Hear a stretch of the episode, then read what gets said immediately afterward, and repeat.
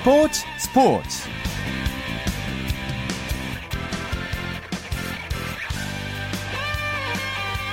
여러분 안녕하십니까 오승원입니다. 올 프로야구 FA시장 투수 최대어로 꼽히던 장원준 선수가 두산을 선택했습니다. 한편 올해 프로야구 FA시장의 계약액은 신기록을 기록 중인데요. FA를 신청한 19명 중 13명이 계약을 마친 현재 이들의 몸값 총액이 무려 555억 6천만 원입니다. 역대 최대 규모였던 지난해보다 32억 1천만 원이 많은데요. 아직 팀을 찾지 못한 선수들도 있으니까 FA 몸값 총액 더 올라가겠죠? 거품일지 아니면 현재 실력과 잠재력에 대한 평가일지 이 모든 건 내년 시즌에 증명이 될 겁니다. 그런 점에서 벌써부터 내년 야구가 더 기다려지는데요. 자, 토요일 밤에 함께하는 스포츠 스포츠. 먼저 프로농구 소식부터 정리합니다. 월간 루키의 조현일 기자와 함께합니다. 안녕하세요. 네, 안녕하십니까. 제가 어, 첫 번째 질문 드리기 전에 네. 잘못 본 줄 알았습니다. 이 점수와 팀이 연결이 안 되는 것 같아요. 모비스가 전자랜드에게 졌습니다. 네, 그렇습니다. 네. 전자랜드의 상승세를 막아내지 못했는데요. 네. 어, 전자랜드는 울산에서 열린 모비스와의 원정 경기에서 4쿼터 대역전극을 통해서 77대 74로 승리했습니다. 어, 이로써 전자랜드는 9연패 이후에 무려 1358일 만에 6연승을 달리면서 어, 상위권을 위협할 강력한 후보로 떠올랐습니다. 네. 어, 패한 모비스는 2위 서울 SK에게 반경기 차를 쫓기게 됐습니다. 시즌 초반에 9연패까지 갔고 또 뭐 감독이 사퇴할지도 모른다 뭐 이런 얘기까지 나오던 아주 위기의 팀인 전자랜드인데 네. 1위 모비스까지 무너뜨렸습니다. 상승세가 아주 대단한데요. 오늘 최고의 수훈 선수 누굴 꼽을 수 있을까요? 네, 뭐 전자랜드에서는 선수들의 고른 활약이 돋보였지만 두 명의 존재감이 특히 빛났습니다. 아, 주장인 리카르도 포웰이 연장에서만 7득점을 올리면서 승리를 이끌었는데요. 네. 이로써 최근 두 경기에서 무려 60점을 몰아넣는 빼어난 득점 감각을 선보이고 있습니다. 또 유도원 감독의 깜짝 카드로 어, 활약한 김지원 선수도 연장에만 어, 5득점 하면서 13점을 폭발시켰는데요. 아, 사쿼터와 연장에만 13점을 올렸습니다. 아, 오늘 경기에서 김지환 선수는 본인 최다 득점 기록도 함께 세우면서 기쁨을 어, 두 배로 만들었습니다. 네, 오늘 경기 후에 모비스의 유재학 감독이 5대3 농구 같았다 뭐 이런 말을 했는데 오늘 모비스의 페인은 어디서 찾을 수 있을까요? 네, 모비스는 어, 오늘 패배로 문태영 선수가 부상으로 결정한 뒤에 처음으로 졌습니다. 네. 어, 주전 선수들이 맹활약했지만 그 활약이 양동근과 또 리카르도 라틀리프에게 몰린 감이 없지 않았는데요. 아, 유작 감독은 벤치 멤버들이 아무것도 한 게 없다면서 아쉬움을 나타냈습니다. 음. 아, 오늘 문태영 선수가 돌아올 것이라는 예상도 있었습니다만 아, 유작 감독은 뭐 무리시키지 않았거든요. 네. 주력 선수들 외에 다른 멤버들의 활약이 좀 절실해 보이는 모습이 있습니다. 그렇군요. 문태영 선수는 언제쯤 컴백할 수 있을까요? 사실 뭐 문태영 선수가 오늘 경기에도 어, 출전할 수 있을 것이다 이런 당초 예상이 있었는데요. 네. 현재 모비스가 뭐 성적도 좋고 또 우리를 굳이 시킬 필요가 없기 때문에 문태영 선수가 나오지 않았는데요. 네, 문태현 선수가 뭐 현재 정상적으로 팀 연습을 또 치르고 있기 때문에 뭐 음. 다음 주 주중 경기 도중에는 네. 돌아올 수 있지 않을까 이런 생각이 듭니다. 그렇군요. 자 그리고 LG와 KCC의 대결은 점수 차이가 아주 많이 났습니다. 네, LG가 홈에서 편안하게 1승을 추가했습니다. 음. 아, LG는 실내 체육관에서 열린 전주 KCC와의 정규리그 3라운드 맞대결에서 93대 66, 27점 차 대승을 따냈습니다. 7, 8위 대결에서 승리한 LG는 지난 6경기에서 사실 1승에 그쳤었는데요. 네. 아, 오늘 승리로 8승 12패를 기록하면서 단독 7위를 유지했습니다. 네. 아, 그동안 원정보다 홈 성적이 좋지 않아서 체면이 말이 아니었는데 아, 대승을 통해서 반등의 계기를 마련했습니다. 네, 오늘 제퍼슨과 김종규 선수가 아주 펄펄 날았다고요. 네, 뭐 LG가 경기 초반부터 손쉽게 리드를 잡아갔는데요. 어, 그 중심에는 제퍼슨 그리고 김종규, 김영환 선수가 있었습니다. 아, 팔꿈치 부상으로 그간 이 제 컨디션이 아니었던 제퍼슨 선수였는데 자, 오늘은 33득점, 또 10개 리바운드로 맹활약했고요. 김종규 선수 역시 14점에 7개 리바운드를 보탰습니다. 네. 아, 1쿼터에 이 김영환과 김종규, 제퍼슨 트리오가 21득점을 합작을 했는데요. 음, LG가 음. 올린 3쿼터 23점을 또 이 세 선수가 모조리 책임졌습니다. 예. 아, 셋의, 셋의 활약에 힘입어서 LG가 어렵지 않게 승리를 따낼 수 있었습니다. 그런데 오늘 활약이 아주 좋았던 김종규 선수가 3쿼터 막판에 들것에 실려 나갔잖아요. 네네. 어떻게 부상인가요? 네, 김종규 선수가 이 KCC와의 경기 3쿼터 막판에 오른쪽 발목 부상을 입으면서 코트를 떠났습니다. 아, 착지 과정에서 발목을 다치고 말았는데요. 아, 한참 이 통증을 호소하다가 결국 들것에 실려 나갔습니다. 아, 창원 실내체육관에 일순간 정적이 흘렀는데요. 일단 병원에서 진단을 받은 결과 일단 뼈에는 이상이 없지만 네. 아, 인대 손상이 있는 것으로 밝혀졌습니다. 아, LG 관계자의 말에 따르면 이 MRI 촬영을 해봐야 정확한 살, 상태를 예, 음. 알수 있을 것 같다는 전언이고요. 예. 뭐 다음 경기 정도는 나서지 힘들지 않을까 싶습니다. 그렇군요. 자, KCC 어, 농구 천재 허재 감독이 이끄는 팀인데 네. 참 슬픕니다. 9연패예요. 그렇습니다. KCC가 최악의 한 해를 보내고 있는데요. 아, 연패 늪에 빠져 있는 상황에서 급기야 박경상 또 하승진 선수까지 부상으로 이탈했습니다. 예. 오늘 경기에서도 하승진이 빠진 이 높이의 열세를 극복하지 못했는데요. 사실 김태주 선수를 이 FA로 영입을 하면서 그 어느 때보다 기대가 컸던 KC였습니다만 예. 김태주 선수가 부진을 어, 면치 못하고 있고 또 외국인 선수들도 뭐 기량이 썩 믿었지 못하거든요. 음. 뭐 허재 감독 입장에서도 사실 농구 천재, 뭐 농구 대통령으로 불렸던 인물이지만 예. 아, 지금 상황에서는 대책을 마련하기가 좀 힘들 것으로 보입니다. 하승진 선수는 언제쯤 복귀가 가능할까요? 어, 당초 이 발목을 다쳤을 때 약 3주가량 결장할 것이다. 아, 이런 이 평가를 받았었는데요. 이 올 시즌 복귀를 앞두고 체중을 감량하면서 하승진 선수가 뭐 아주 의욕적으로 나섰습니다. 자, 하지만 결국 발목을 다치고 말았는데, 어, 이 KCC가 하승진 선수를 중심으로 팀 구성을 또 마친 상황이었거든요. 예. 자, 그렇기 때문에 빈자리가 상당히 큽니다. 이 하승진 없이 치러야 하는 뭐약한 7, 8경기 정도가 상당히 힘들 것으로 보이는 KCC입니다. 그렇군요. 여자 프로농구 소식 정리해 주시죠. 네, 인천 신한은행이 하나위안을 상대로 한 완승을 거뒀습니다. 아, 신한은행은 홈에서 열린 어, 이홈 경기에서 카리마 크리스마스 그리고 윤미지, 김단비 선수의 활약에 힘입어서 아, 하나위안을 59대 41로 이겼습니다. 에, 오늘 승리로 신한은행은 6승 2패를 기록하면서 2위를 유지했고요. 아, 하나위안은 6연패 늪에 빠지면서 1승 8패로 최하위에 머물렀습니다. 네. 오늘 소식 고맙습니다. 네, 감사합니다. 지금까지 프로농구 소식 월간 루키의 조현일 기자였습니다. 자, 이어서 바로 프로 배구 소식 정리합니다. 마이데일리의 강상 기자 연결합니다. 안녕하세요. 네, 안녕하세요. 네, 먼저 남자부 경기 살펴보죠. 대한항공이 승리를 추가했네요. 예, 오늘 인천 계양체육관에서 열린 경기에서 대한항공이 우리카드를 세트스코어 3대 0으로 완파했습니다. 네. 오늘 승리로 3연승에 성공한 대한항공은 리그 3위 자리를 유지했고요.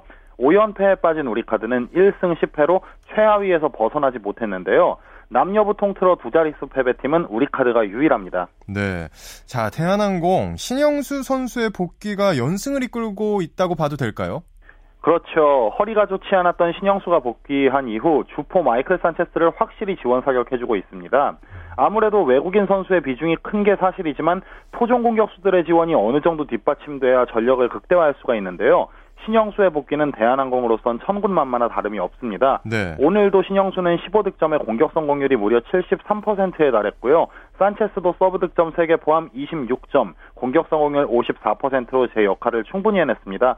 좌우 쌍포가 필요할 때 터진 그런 한 판이었습니다. 네, 오늘 결승점이나 마찬가지였던 게 세터 강민웅의 블로킹이었는데 자, 근데 강민웅 선수가 요즘 마음고생이 많다고 들었습니다. 예, 오늘 3세트 24대 24 듀스 상황에서 강민웅이 우리 카드 최용석의 공격을 블로킹으로 막아내면서 팀이 승리를 승기를 굳힐 수 있었는데요. 예. 사실 강민웅이 주전 세터로 뛰는 게 올 시즌이 처음입니다. 그런데 무혈입성은 아닙니다. 신인 황승빈이 산체스와 좋은 호흡을 보여주면서 상승세를 타고 있고요. 또 최근에 김종민 감독에게 중용을 받고 있는데요. 음. 산체스를 살려주면서 강민웅에게 자극을 주려는 김종민 감독의 의도라고 할 수가 있습니다. 오늘은 2세트부터 강민웅이 코트를 계속해서 지켰고 승리를 이끌어냈거든요. 예. 오늘 승리가 강민웅에게 자신감 회복의 계기가 될지도 한번 지켜볼 일입니다. 그렇군요. 아무래도 김종민 감독도 고민을 많이 할 것 같은데 자, 다음 경기에 어, 아주 강자를 만납니다. 삼성화재를 만났는데 어떻게 될 거라고 보십니까? 예, 대한항공이 12월 1일 대전에서 리그 선두 삼성화재와 경기를 치르는데요. 대한항공은 최근 3시즌 동안 삼성화재만 만나면 전혀 힘을 쓰지 못했습니다. 예. 이 기간에 치러진 12경기에서 1승 11패인데요. 1라운드 경기에서도 0대 3으로 완패한 바 있습니다. 강민웅의 친정팀이기도 한 삼성화재인데요. 대한항공 이적 후에는 단 한 번도 이기지 못했습니다. 음. 삼성화재전 3연패, 이 연패 사슬도 어떻게 끊어낼지 또 주목됩니다. 세터는 누가 나올 거라고 예상하시나요? 예, 일단 오늘은 강민웅 선수가 중간에 나왔고 황승빈 선수가 선발로 나왔거든요. 예. 오늘 황승빈 선수가 조금 흔들린 상황에서 강민웅이 국내 선수들을 최대한 살려주는 모습이었습니다. 뭐 두 선수 다 각자의 장단점이 있기 때문에 음. 적재적소에 어떤 세터가 기용되느냐도 이 경기의 예. 관전 포인트라고 할 수 있죠. 네, 그렇겠네요. 자, 반면에 우리 카드는 5연패 중인데 앞서가다 진 3세트가 좀 아쉬운 오늘이었는데요. 연패를 끊기 위해서 어떤 전략을 세우는 게 좋을까요? 예, 우리 카드가 참 최근에 안 풀리고 있습니다. 가장 먼저 리그에서 10패째를 당했고요. 예. 오늘도 3세트 18대 13까지 앞서다 역전을 허용했습니다. 특히 24대 22 세트 포인트에 도달하고도 연속 실점으로 듀스 끝에 졌는데요. 네. 아무래도 외국인 선수 까메호의 결정력과 신영석과 박상하의 공백이 무척 아쉽습니다. 음. 최대 강점으로 꼽히던 국가대표 센터라인 두 명이 빠져나간 게 정말 크다고 할 수 있는데요. 이럴 때일수록 선수들이 조금 더 자신감을 갖고 경기에 임하는 게 중요합니다. 음. 이전까지 보여줬던 특유의 화이팅이 조금은 사라진 모습이거든요. 네. 또 젊은 패기를 숨김없이 보여주길 기대해 봅니다. 일단 분위기 전환이 필요하다. 뭐 이런 거겠네요. 예. 예, 여자 배구 오늘 아주 대역전극이 펼쳐졌다고요? 예, 그렇습니다. 남자부에 열- 열린 여자부 경기에서는 흥국생명이 GS칼텍스의 세트스코어 3대2 역전승을 거두고 3연패에서 탈출, 시즌 전적 5승 4패를 마크했습니다. 반면 GS칼텍스는 4연패입니다. 시즌 전적 1승 8패로 리그 5위에 머물렀습니다. 네, 또 흥국생명의 외국인 선수 레이첼 루크의 활약이 아주 대단했는데 오늘 트리플 크라운을 달성했죠. 예, 레이첼이 오늘 블로킹과 서브 득점 각각 3개, 후위 공격 15득점 포함 무려 40점으로 트리플 크라운을 작성했습니다. 네. 레이첼은 오늘 5세트에서도 적재적소의 후위 공격과 퀵오픈 공격을 성공시켜주면서 팀의 승리에 도움을 줬는데요. 이 선수가 지난 시즌과 다르게 국내 선수들과도 참 상당히 잘 융화가 되는 모습이에요. 그러면서 흥국생명의 상승세에 큰 힘을 보태고 있습니다. 또 여기에 슈퍼루키 이재영 선수도 아주 반짝였다고요. 예, 여자부에서 나온 정말 오래간만에 슈퍼루키인데요. 예. 이재영 선수 오늘 16득점의 공격 성공률 48.27%로 힘을 보탰습니다. 여자부에서는 사실 공격 성공률 40%가 넘어가면 충분히 제 몫을 했다고 판단을 할 수가 있는데요. 네. 48%로 제 역할을 충분히 해줬고 서브와 블로킹에서도 충분히 힘을 보탰습니다. 네. 프로배구 V리그 내일 어떤 경기들이 열리는지 알려주시죠. 예, 내일은 남자부 한 경기만 열립니다. 수원실내체육관에서 4위 한국전력과 6위 LIG 손해보험이 맞붙는데요. 한국전력은 지난 시즌 30경기에서 7승만 올렸는데 올해는 3분의 1인 10경기 만에 6승을 따냈습니다. 예. 외국인 선수 유리치의 가세로 전광인과 서재덕까지 공격 삼각편대가 제대로 형성된 모습입니다. 6승 4패로 리그 4위에 올라 있고요. 네. LIG는 3승 7패로 아직 6위입니다. 좀처럼 치고 올라갈 틈이 보이지 않습니다만 최근 살아난 에드가 토마스와 김요한 그리고 급성장 중인 손현, 손현종이 공격에서 제 몫을 충분히 해주고 있습니다. 삼각편대가 제대로 구축된 두 팀의 맞대결이 기대됩니다. 네, 그렇겠네요. 오늘 소식 고맙습니다. 네, 감사합니다. 지금까지 프로 배구 소식 마이데일리 강산 기자와 정리해드렸습니다.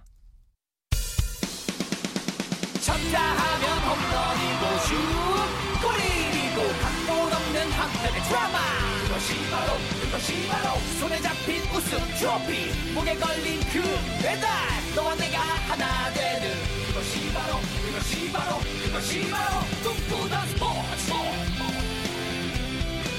꿈꾸던 스포츠. 꿈꾸던 스포츠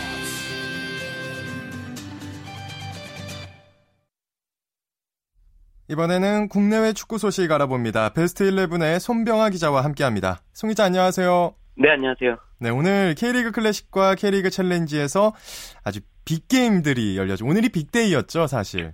네, 그렇습니다. 오늘 1부 리그인 K리그 클래식은 하위 스플릿에 속한 그룹 B 6팀의 최종전이 열렸고요. 네. 2부 리그인 K리그 챌린지에서는 1부 리그 승강 플레이오프 진출권이 걸린 안산과 광주의 플레이오프 경기가 열렸습니다. 이 K리그 클래식은 다음 시즌 2부 리그로 떨어지는 강등팀과 승강 플레이오프에 출전할 두 팀이 결정되는 정말 중요한 경기였고요. 네, K리그 챌린지는 승강 플레이오프를 통해 1부 리그로 올라갈 수 있는 기회를 잡게 되는 역시 중요한 경기였습니다. 이 중요한 경기들을 통해 눈물을 흘리는 팀은 K리그 클래식의 상주와 경남, 네. 그리고 환희를 맛본 팀은 K리그 챌린지의 광주였습니다. 자, 이제 하나하나 K리그 클래식 경기부터 정리를 해보죠. 상주에서 열린 경기에서 강등 확정팀과 승강 플레이오프에 진출해야 하는 팀이 모두 나왔네요. 네, 그렇습니다. 이 오늘 오후 2시 상주 시민운동장에서 열린 K리그 클래식 그룹 B 최종전에서 상주가 경남을 3대1로 꺾고 이 시즌 마지막 경기에서 유종의 미를 거뒀습니다. 상주는 전반 25분과 후반 28분 두 골을 터뜨린 이정엽 선수와 후반 30분 한 골을 더한 서성민 선수의 활약에 힘입어 전반 43분 한 골을 만회한 데 그친 경남을 3대 1로 물리쳤습니다. 네. 그러나 상주 최종전에서 이겼지만 강등을 피하진 못했습니다. 상주 이번 경기 승리로 승점 43점이 됐지만 꼴찌 탈출에 실패하면서 다음 시즌 2부 리그 강등이 확정됐습니다. 이 경기에서 패한 경남은 승점 36점에 머물면서 11위에서 벗어나지 못했습니다. 이로써 경남은 내달 3일과 6일 두 차례 펼쳐지는 승강 플레이오프에서 광주를 상대로 이겨야만 일부 리그에 잔류할 수 있는 그런 위기에 처했습니다. 네. 자, 성남이 이제 승강 플레이오프에 나서야 하는 위기에 처해 있었는데 부산전에서 승리하면서 자력으로 일부 리그 잔류를 확정했습니다. 네. 이 올해 FA컵 챔피언인 성남은 이 만약 2부 리그로 떨어질 경우 다음 시즌 아시아 축구연맹 챔피언스리그 출전을 좀 염려해야 할 정도로 심각한 상황이었습니다. 그렇죠. 2부 리그로 추락하게 되면 스폰서 및 성남시 예산이 대폭 삭감돼 선수단 규모가 줄어들 수밖에 없었기 때문입니다. 그래서 오늘 경기에서 꼭 승리해 1부 리그 잔류를 확정해야 했는데요. 그런 절박함이 통했는지 부산을 1대 0으로 꺾고 자력으로 1부 리그 잔류를 결정했습니다. 성남 오늘 오후 2시 탄천 종합운동에서 종합운동장에서 열린 경기에서 네. 후반 10분 나온 곽혜성 선수의 결승골에 힘입어 부산을 1대 0으로 꺾으면서 다음 시즌에도 1부 리그인 K리그 클래식에서 머물 수 있게 됐습니다. 오늘 열린 그룹 B의 또 다른 경기 전남 인천전은 0대 0 무승부로 끝났네요. 네. 이 오늘 오후 2시 광양 축구 전용구장에서 열린 경기에서는 홈팀 전남과 원정팀 인천이 0대0 무승부를 거뒀습니다. 이 두 팀의 이 경기는 전남의 외국인 공격수죠. 이 스테보 선수의 득점 여부에 관심이 쏠렸는데요. 예. 현재 전북의 이동국, 수원 산토스 선수와 함께 13골로 득점 공동 살- 선두를 달리고 있었던 스테보 선수가 만약 골을 넣었다면 득점왕 등극에 대단히 유리한 고지를 점할 수 있었습니다. 네. 예, 하지만 안타깝게도 스테보 선수 골을 넣지 못하면서 이 13호 골에 머물렀고요. 이로써 득점한 경쟁은 경기 출전수가 가장 적은 이동국 선수와 예, 아직 한 경기를 더 남겨놓고 있는 산토스 선수의 2파전으로 치러지게 됐습니다. 그렇군요. 자, K리그 챌린지는 최종 플레이오프가 열렸는데 경남과 승강 플레이오프를 치러야 하는 팀으로 광주가 결정됐네요. 네.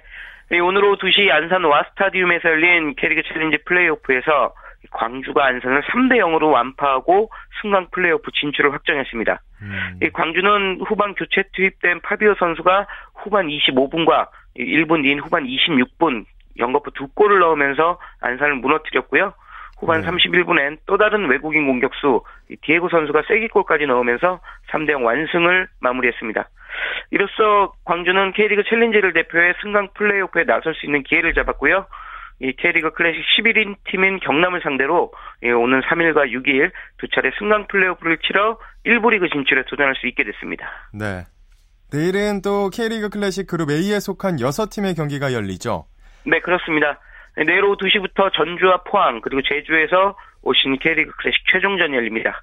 이 내일 경기는 상위 스플릿 그룹 A에 속한 6팀이 경기를 하는데요. 전주에서는 전북과 울산, 포항에서는 포항과 수원, 마지막으로 제주에서는 제주와 서울이 격돌합니다. 이 내일 경기들 중에서는 포항과 제주에서 열리는 경기가 관심을 끕니다. 이 내년 아시아 축구연맹 챔피언스리그 출전권이 걸려 있는 3위 자리를 놓고 네, 이 네. 마지막 승부를 펼치고 있는 포항과 서울 중 과연 어느 팀이 웃을지 관심이 모이고 있습니다. 네. 자, 어제 이제 그 손흥민 선수 얘기 잠깐 했는데 우리 유럽에서 활동 중인 선수들 얘기를 좀 해볼게요. 요번 주말 경기에 손흥민 선수 출전 여부가 불투명하다고요. 네. 이 올 시즌 각종 대회에서 출전해 벌써 11골을 터뜨리고 있는 부- 독일 분데스리가 레버쿠젠 소속의 손흥민 선수가 오늘 밤 11시 30분부터 시작하는 리그 경기에 출전이 좀 불투명합니다. 네. 이 이유는 피로 누적에 의한 부상 악화입니다. 음, 이 손흥민 선수 올 시즌 레버쿠젠이 치른 여러 경기와 이 한국 축구 국가대표팀에도 자주 부름을 받아 벌써 경기량이 엄청나게 많은데요. 네. 이에 다리에 피로 증상이 보이고 있어서 오늘 경기에 출- 출전하지 않을 가능성이 좀 있습니다. 음, 이 슈미트 레버쿠젠 감독도 이를 부인하지 않았습니다. 이 슈미트 감독은 출전 할 수 있지만 100% 장담은 할 수 없다. 뭐 이렇게 말하면서 손흥민 선수의 결장을 좀 우회적으로 표현하게 됐습니다. 손흥민 선수 아직 시즌이 많이 남았고 오늘 경기 상대가 이 중위권에 속해 있는 쾰른인 만큼 무리하지 않고 휴식을 취하는 게 보다 바람직해 보입니다. 네. 제발 그랬으면 좋겠습니다. 오늘 소식 고맙습니다. 네, 고맙습니다. 지금까지 국내외 축구 소식 베스트 11의 손병아 기자와 정리해드렸습니다. 자, 이어서 한 주간의 해외 스포츠 소식 정리합니다. 월드 스포츠 연합뉴스 영문뉴스부의 유지호 기자와 함께합니다. 안녕하세요. 네, 안녕하십니까. 네, 중국의 수영 스타 쑨양이 올해 5월 금지약물 검사에서 양성 반응을 보였던 게 뒤늦게 밝혀졌죠.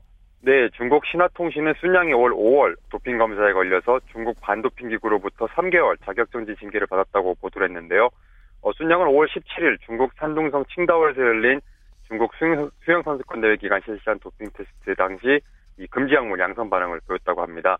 어, B 샘플 테스트를 포기한 순양은 3개월간의 자격정지가 징계가 결정된 지난 7월 이 치료 목적으로 약을 썼다고 주장했다고 하는데요. 네. 어, 순양 선수 신화통신과 인터뷰에서 그동안 많은 도핑 테스트를 받았지만 한 번도 금지 약물을 어, 고의로 복용한 적이 없었다고 주장하면서 이번 결과를 통해 앞으로도 조심해야겠다는 교훈을 얻었다고 했습니다. 네. 어, 이 선수의 징계는 올해 인천 아시안게임 개막 한 달 여 전인 8월 16일에 끝났습니다.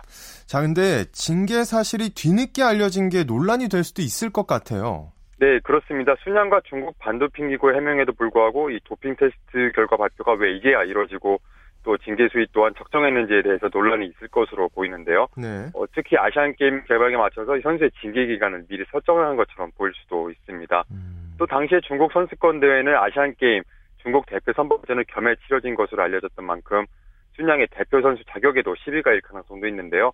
어, AFP 통신을 비롯한 각종 외신은 왜 도핑 검사 결과가 즉시 발표되지 않았는지 설명이 없었고 또 어떻게 순양이 아시안 게임에 참가할 수 있었는지도 의문이라고 보도하고 있습니다. 네. 한편 순양 선수는 인천에서 이 자유형 400m와 1500m 또 개형 400m에서 우승하면서 3관왕에 올랐습니다. 자, 근데 이 중국이 자체적으로 내린 이 손방망이 처벌이 세계 반도핑 기구가 제소할 수 있다고 들었습니다. 스포츠 중재재판소예요. 네, 네, 맞습니다. 세계 반도핑 기구 와다의 대변인은 AP, AFP 통신과 인터뷰에서 네. 와다는 아직 순양권에 대한 구체적 내용을 보고받지 못했다고 했습니다. 음, 이 내용을 보고받게 되면 와다는 징계 사유 등을 검토하고서 스포츠 중재재판소 CAS에 제소할 수 있는 독립적 권한을 행사할지를 결정할 것이라고 했는데요. 어, 와다의 반도핑 규정에는 금작물 복용 사실을 적발하면 20일 내에 이 내용을 공표하고 동시에 와다에도 보고해야 된다고 되어 있습니다. 네, 이 사건을 좀, 이 일은 좀 더 지켜봐야 되겠네요. 자, 그리고 마이클 펠프스가 최근 음주운전으로 자격정지를 받았는데도 미국에서 수영 올해의 선수로 뽑혔다고요? 네, 페플스는 지난 화요일 미국 뉴욕에서 열린 미국 수영연맹 골든 고글 어워즈 행사에서 올해의 남자 선수로 뽑혔는데요. 이 선수가 오- 미국 올해의 선수로 뽑힌 것이 이번이 다섯 번째입니다. 펠프스는 지난 8월 호주에서 열린 펜퍼시픽 대회에서 금메달 3개와 은메달 2개를 수확했는데요. 어, 그가 은퇴를 번복하고 선수로 돌아와 2012년 런던 올림픽 이후 2년 만에 처음으로 출전한 국제 대회였습니다. 하지만 펠프스는 9월 말 음주와 과속운전 혐의로 경찰에 입건됐고요. 미국 수영연맹으로부터 6개월 자격정지 처분을 받았는데요. 어, 일단 내년 세계 수- 수영선수권 대회 출전할 이 대표 선수 명단에서도 제외가 된 상태입니다. 네. 아, 물론 이날 시상식에도 나타나지는 않았습니다. 한편 여자 수영의 미래로 평가받는 17살의 케이티 레데키가 2014년 최고 여자 선수로 선정됐는데요. 이 선수 2년 연속 이 수상에 영예를 안았습니다. 어, 같은 펜퍼시픽 대회에서 자신이 갖고 있던 자유형 400m와 1500m 세계 기록을 갈아치우면서 5관왕에 올랐던 바 있습니다. 네. 자, 또 세계 육상 경기 연맹의 수장 자리를 두고 트랙과 필드를 활용한 과거 스타들이 맞붙게 될 가능성이 아주 커지고 있다고요? 네, 맞습니다. 세바스찬 코 현 세계육상경기연맹 부회장은 이 차기 회장 선거에 출마하겠다고 지난 금요일 발표했는데요. 선거는 내년 8월 베이징에서 열릴 예정입니다. 영국 출신의 세바스찬 코는 80년대를 주름 잡았던 중거리 스타인데요. 1980년 모스크바 올림픽 남자 1500m 금메달과 800m 은메달, 또 1984년 LA 올림픽에서도 1500m 금메달과 800m 은메달을 땄습니다. 네. 또 현역 시절 12차례나 세계 신기록, 세계 기록을 갈아치운 후 은퇴 후에는 스포츠 행정가로서도 성공했는데요. 특히 2012년 런던 올림픽 조직위원장을 맡았고 현재는 영국 올림픽위원회 위원장도 맡고 있습니다. 세바스찬 음. 코의 경쟁자로는 역시 80년대 육상 스타인 세르게이 부부카가 될 가능성이 아주 큽니다. 부부카 선수는 장대 높이 뛰기의 레전드 아닌가요? 네, 맞습니다. 1983년부터 97년까지 세계 선수권 대회 이 6연패 업적을 남, 남겼고요. 또 예. 세계 기록을 35차례나 갈아치우면서 또 88년 서울 올림픽에서는 자신의 유일한 올림픽 금메달을 따기도 했었죠. 어, 1994년 6m 14의 세계 기록을 세웠는데 이게, 이것이 아직도 깨지지 않고 있습니다. 어, 부부카도 현재 어, 세계 육상경기연맹 부회장 중 한 명인데요.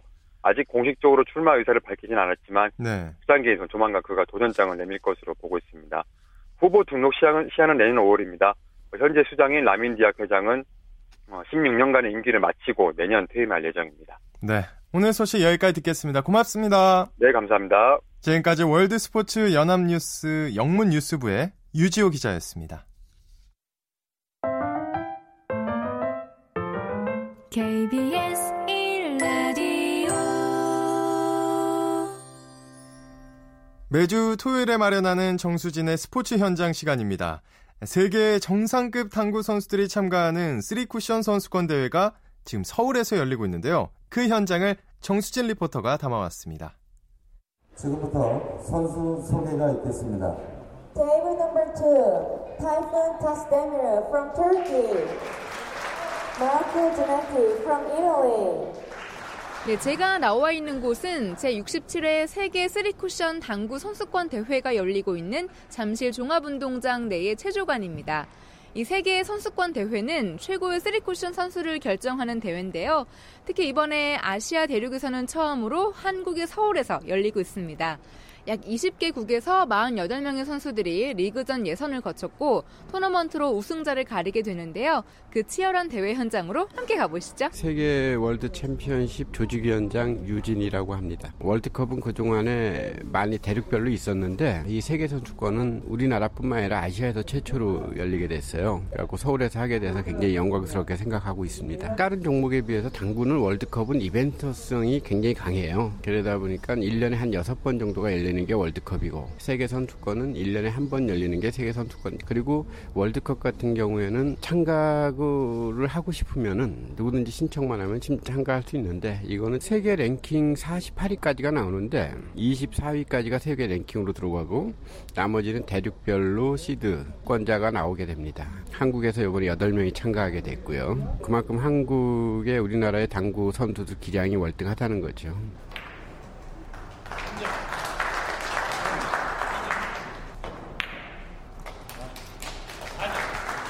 네, 2년 전 이 대회의 준 우승자였던 한국의 최성원과 스페인의 다니엘 산체스의 8강 경기가 막 끝이 났는데요. 과연 4강에 오른 선수는 누굴까요? 네, 안녕하세요. 예, 부산시 체육회 당구 선수 최성원입니다. 세계 랭킹 현재 6위고 국내 랭킹은 5위고 그렇습니다. 네, 일단 뭐 상대방이 일명 4대 천왕이라고 산체스 선수인데 제가 일단은 뭐 마음 비우고 그냥 승패를 떠나서 최선을 다하자 이런 마음으로 임했는데 결과가 좀 좋게 나온 것 같습니다. 제가 일단 뭐 한국에서 별명이 뭐 승부사 뭐 이런 별명이 있는데 일단 상대방을 일단 불편하게 만드는 제가 능력이 있는 것 같습니다. 그래서 이제 운영 면에서 아무래도 조금 칭찬을 받는다고 이제 말씀하시는데 한국에서 처음 열리는 세계 선수권이라서 상위 랭커들이 많이 포진되어 있기 때문에 한 수 배운다는 마음을 항상 가지면서 제 나름대로의 일단 기량을 최대한 발휘하려고 노력합니다. 항상 뭐 목표는 우승이죠. 하여튼 열심히 하겠습니다. My name is Ramon Rodriguez. I, I come from Peru before this tournament. Number 라몬 리드게스고 그리고 페루에서 왔습니다. 제가 친지가 좀 지나가지고 랭킹이 떨어졌지만 이제는 곧탑 10위로 어, 들어가려고 노력하고 있습니다. I saw in the UMB calendar the World Championship will be held in Korea. 작년에 이제 우리나라에서 월드 챔피언십 한다라는 것을 알았을 때부터도 그에 대한 준비를 어느 정도는 했었었고 그리고 월드 챔피언십이 다른 스포츠하고는 틀리게 당구 같은 경우는 매년 열리게 되는데 이 월드 챔피언십의 랭킹 포인트가 월드컵보다 크기 때문에 이 월드 챔피언십에서만 좋은 성적을 거두게 된다라면은 월드컵에서도 이제 더 높은 랭킹으로 참여를 할 수 있기 때문에 굉장히 좋은 기회고 교훈 찬스이기 때문에 이 세계, 세계 챔피언십은 그 모든 선수들한테 굉장히 의미 있는 시합이라고 얘기를. 네, 한국에서 처음으로 열리는 세계 선수권 대회이기 때문에 많은 분들이 대회장을 찾고 있는데요. 관중들의 이야기 함께 들어보시죠. 아, 당구 치고 있는 당구 선수 이미래입니다. 공을 배우는 마음으로 저 공은 어떻게 치나 그런 거를 보고 있어요. 제가 구사하기 힘든 공들이 되게 많이 나와요. 나중에 언젠가는 해야겠다. 음, 조금 더 열심히 연습해서 좋은 경기력으로 세계 여자 선수권 대회에 나가서 입상을 하고 싶어요. 아, 원래 평소에 관심이 많았고 최성원 선수하고 조재호 선수 팬이거든요. 아, 가까이서 볼 수 있다는 것도 아주 큰 영광이고요. TV에서만 보다가 이렇게 실제로 보니까 아주 재밌게 잘 보고 있습니다. 네, 우리나라 선수가 이번에 그 대회에서 우승을 했으면 좋겠습니다. 세계 이 대회가 명칭이 67회면 되게 오래된 거잖아요. 근데 또 우리나라에서 처음으로 하는 경기고 최고의 선수들이 경기니까 진짜 뭐 눈을 딴 데다 돌릴 수 없게 집중을 하게 하는 것 같고 산체스하고 쿠드롱 선수를 많이 좋아하거든요. 그래도 우리나라에서 하는 경기니까 당연히 우리나라 선수들이 어, 화이팅 하셔야 되지 않을까요? 실제로 이제 선수들이 얼마나 치는가 그런 것도 이제 배울 겸 찾아왔어요. 평소에 좋아했던 그 선수들이나 뭐 우리나라 일류 선수들 모습을 볼 수 있는 게 좋은 거죠. 구리하고 수원 대회를 예전에 있었잖아요. 네. 그 대회를 한 번도 못 가가지고 이거는 그거보다 더 큰 대회인데 놓칠 수 없을 것 같아서 top class 선수들을 언제 보겠어요. 이 시간이 되면은 많이 나와서 꼭 봤으면 좋겠어요. 내일 또 중결승 결승이 있으니까. 네, 이번 대회는 내일까지 열리는데요. 국내외 최고의 선수들이 펼치는 경기를 통해서 당구의 진면목을 확인할 수 있는 이 자리에 함께 해보시는 건 어떨까요? 지금까지 제67회 세계 3쿠션 당구 선수권 대회 전해드렸고요. 저는 정수진이었습니다.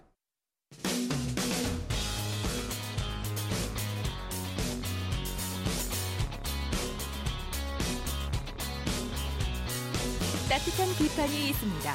냉철한 분석이 있습니다. 스포츠 스포츠 스포츠 세계의 라이벌을 집중 조명하는 시간, 스포츠 라이벌의 세계 시간입니다. 매주 토요일 만나고 있는데요. 한겨레 신문의 김동훈 기자, 어서 오세요. 예, 안녕하세요. 네.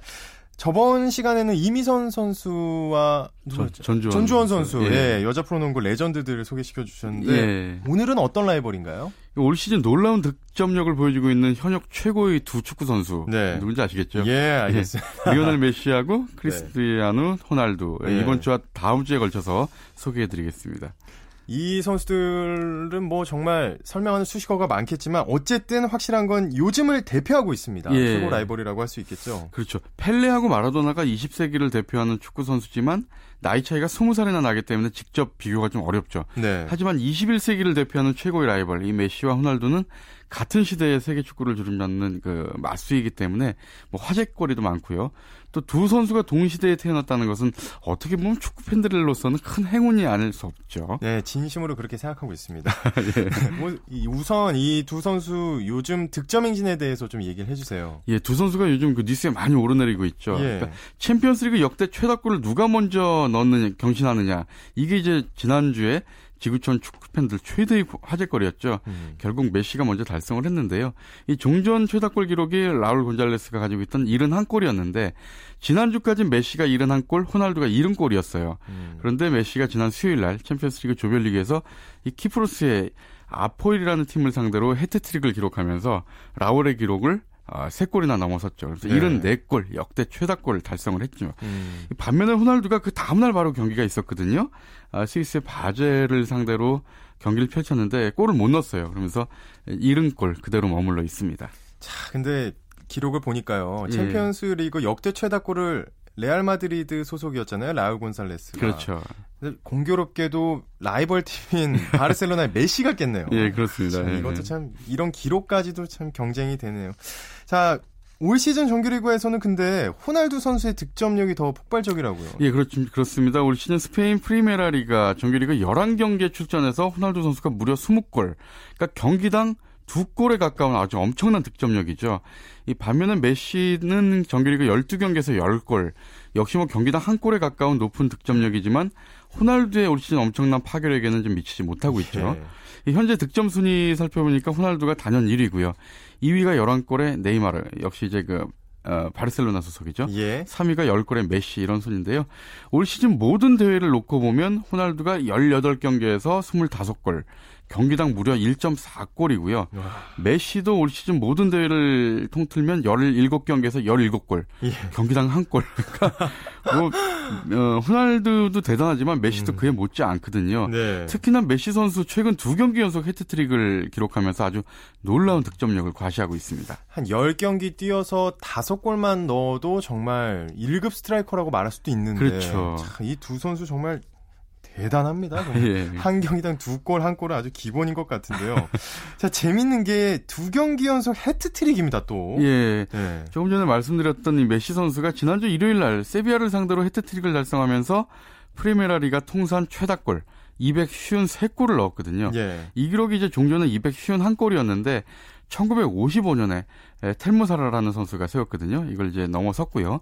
메시는 이어서 사흘 뒤, 그러니까 지난 수요일이었죠. 이 앞서 말씀드린 대로 챔피언스리그 통산 최다골 기록을 해트트릭으로 달성을 했습니다. 네, 정말 스타답게 또 멋지게 달성을 했네요. 자, 근데 호날두와 메시 궁금한 게요. 예. 통산 골수는 누가 더 앞서나요? 결, 결론부터 말씀드리면 예. 좀 비교하기가 좀 어려운데요. 왜 그런 거죠? 왜냐하면 프로 공식 경기 통산 골수가 호날두가 400골, 메시가 371골인데 예. 호날두가 이제 29골이나 앞서 있죠. 하지만 호날두가 메시보다 두 살이 많잖아요. 이 성인 예. 무대도 또 2년 먼저 뛰었기 때문에 뭐 경기 수가 많으니까 어쩌면 좀 당연한 결과죠. 예, 예. 이 반대로 프리메라리가 정규리그 통산 골수는 메시가 더 앞섰는데요. 메시가 253골, 호날두가 197골, 메시가 56골이나 앞서죠. 그것도 이유가 있죠. 네. 메시는 2004년부터 데뷔를 이제 프리메라리가에서 데뷔를 했기 때문에 쭉 10시즌, 11시즌 뛰고 있는 반면에 호날두는 잉글랜드에서 2009년에 프리메라 리가로 스페인으로 이적을 했죠. 예. 그렇기 때문에 5시즌이나 더 뛴 메시가 앞선 것은 어- 어쩌면 좀 당연하죠. 네, 이거는 진짜 비교가 어렵겠네요. 말씀 따라. 자, 그러면 두 선수가 맞대결을 펼친 시즌 동안만 딱 비교를 해보면 프리메라 리가에서의 득점력은 누가 앞서나요? 예, 그 이것이 이제 어떤 객관적인 비교가 될 수 예, 있겠죠. 그럴 것 같아요. 예. 그러니까 2009년 호날두가 프리메라 리가에 뛰어든 2009년부터 지금까지 6 시즌 아직 올 시즌 끝나지 않으니까 예. 5시즌 5 시즌 반만 비교를 해 보면 메시가 199골, 네. 호날두가 193골, 이야. 메시가 6골 정말 근소하죠. 예. 경기당 평균 득점은 오히려 호날두가 앞서요. 음. 메시가 아, 180경기에서 199골로 1.11골이고요. 호날두가 173경기에서 193골, 1.12골. 그러니까 총 득점 수는 메시가 앞서고 평균 경기당 평균 득점은 호날두가 0.01골이 앞섭니다. 야, 정말 이거 진짜 어떻게 해도 이건 누가 더 강하다 잘한다고 얘기하기가 좀 어려운네 예, 어렵네요. 예, 예. 자 그러면 경기당 평균 득 통상 경기당 평균 득점 보면 예. 알수 있을까요? 호날두 선수가 통산 6, 653경기를 뛰었고요. 예. 메시가 442경기를 뛰었어요. 그러니까 호날두 선수가 한 200경기 이상 많이 뛰었죠. 어, 호날두 선수가 어, 그 중에서 400골을 넣어서 경기당 평균 0.61골, 음. 메시는 어, 0.84골. 그러니까 메시가 호날두보다 경기당 0.2골 정도 많이 넣었어요. 네. 차이가 좀 많이 나죠. 그러니까 이렇게 차이가 나는 이유를 좀 살펴보니까 호날두가 데뷔를 했던 그 프로팀이 스포르팅이에요. 그리고 음. 그 다음에 맨유로 이적을 했죠. 근데 그 두 구단에 있을 때는 평균 득점이 0.39골에 그쳤거든요. 네. 이것이 좀 그 호날두 선수가 좀 많이 떨어지는 이유가 좀 되고 있습니다. 네, 오늘 얘기는 여기까지만 듣겠습니다. 다음 시간에 계속 이어가겠습니다. 예, 감사합니다. 자, 스포츠 스포츠 오늘 준비한 소식 여기까지입니다. 지금까지 스포츠 스포츠 아나운서 오승원이었습니다. 스포츠 스포츠.